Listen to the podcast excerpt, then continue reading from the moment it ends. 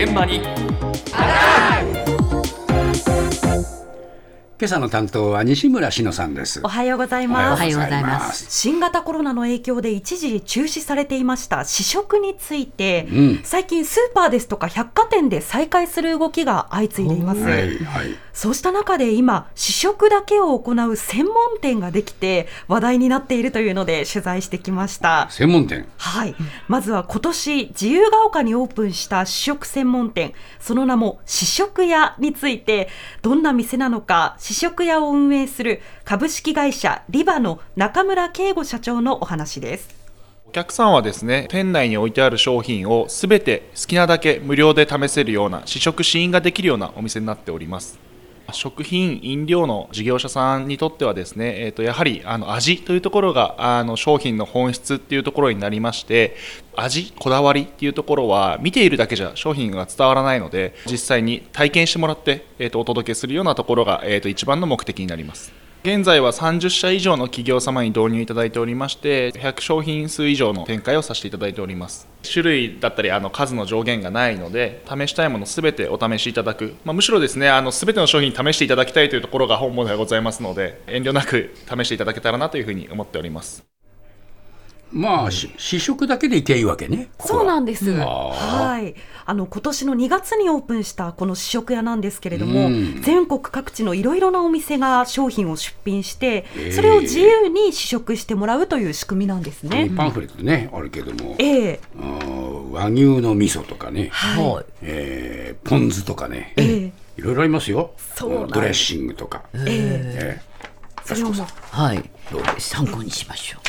もうそれをこう好きなだけ気になるものを試食できるということで、私が取材した日は香川のうどん店の商品ですとか、富山の押し寿司、沖縄のシークワーサージュースとか、いろいろな商品が100種類以上並んでいました。でこちらのお店、無料で試食できる、無理に買う必要はない、試食だけして買わずに帰ってもいいということで話題になっていまして、平日はですね40組から50組、土日は多い時は100組くらいの方が来店するそうなんですよね。試食に来た方に話を聞いてみました。みんなのニラ醤油を食べました。シャキシャキしてて甘じょっぱくて美味しかったです。4つぐらい試食しましたね。一回試せるっていうのはこう買おうかなっていう判断材料になっていいと思いますね。買ってみて意外と美味しいとかはなんかないのかもしれないですけど、もう美味しいって分かってて買うのは結構こう安心して食べられると思います。試食はこのもやし屋のまかないだれいただきました。こういうところがあると思わなかったんでびっくりしました。これが他の例えばスーパーとかお店でこういっぱい並ぶ中に紛れてても多分あんまり気づかないんです。で今いただいて美味しいと知らなかったいいものを知ることができて、だからすごいありがたいと思います。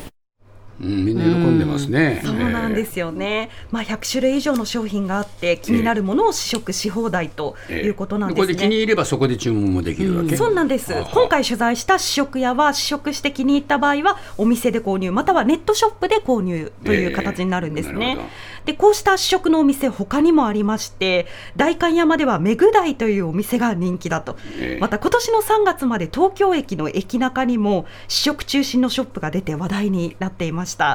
ただこの試食やこの場で購入できるということなんですけれども、ただ試食し放題ということで売り上げとしてはごくわずかという想像ができますよね。じゃあ一体どうやって運営しているんだろうと思ってしまうんですけれども、このお店は企業の商品のプロモーションの場所という位置づけになっていて、企業側が試食屋にプロモーション費用を払って商品を出品、で試食屋は試食したお客さんに感想など簡単なアンケートを書いてもらって、それを出品した企業にフィードバックするというこういった仕組みで商売しているということでした、ではプロモーション費を支払って出品している企業はどんなことを考えているのか、大分県で特産のニラの加工食品を製造する株式会社ログスタイルの時松秀文社長に伺いました。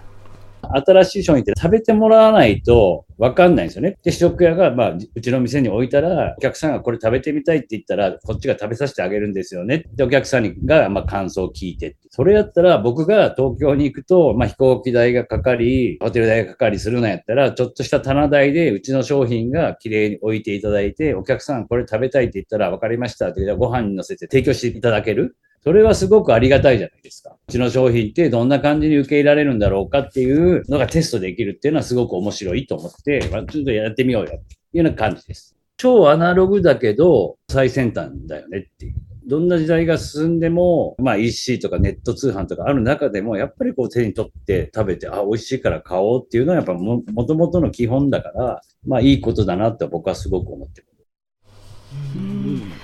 時松社長はいきなりぐーんと売り上げが伸びることはなくても、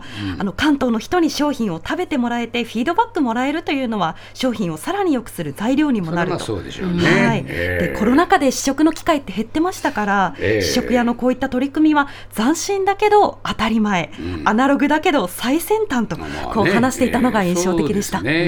地方の、お店は結構便利なんじゃないですかね。東京にこうやってね、自分で出店するのは大変だけども、商品だけそこへ持ってきて試食してもらうと、意見もね、伺える。そうですね。これがまたこれから増えてくるかもしれませんね。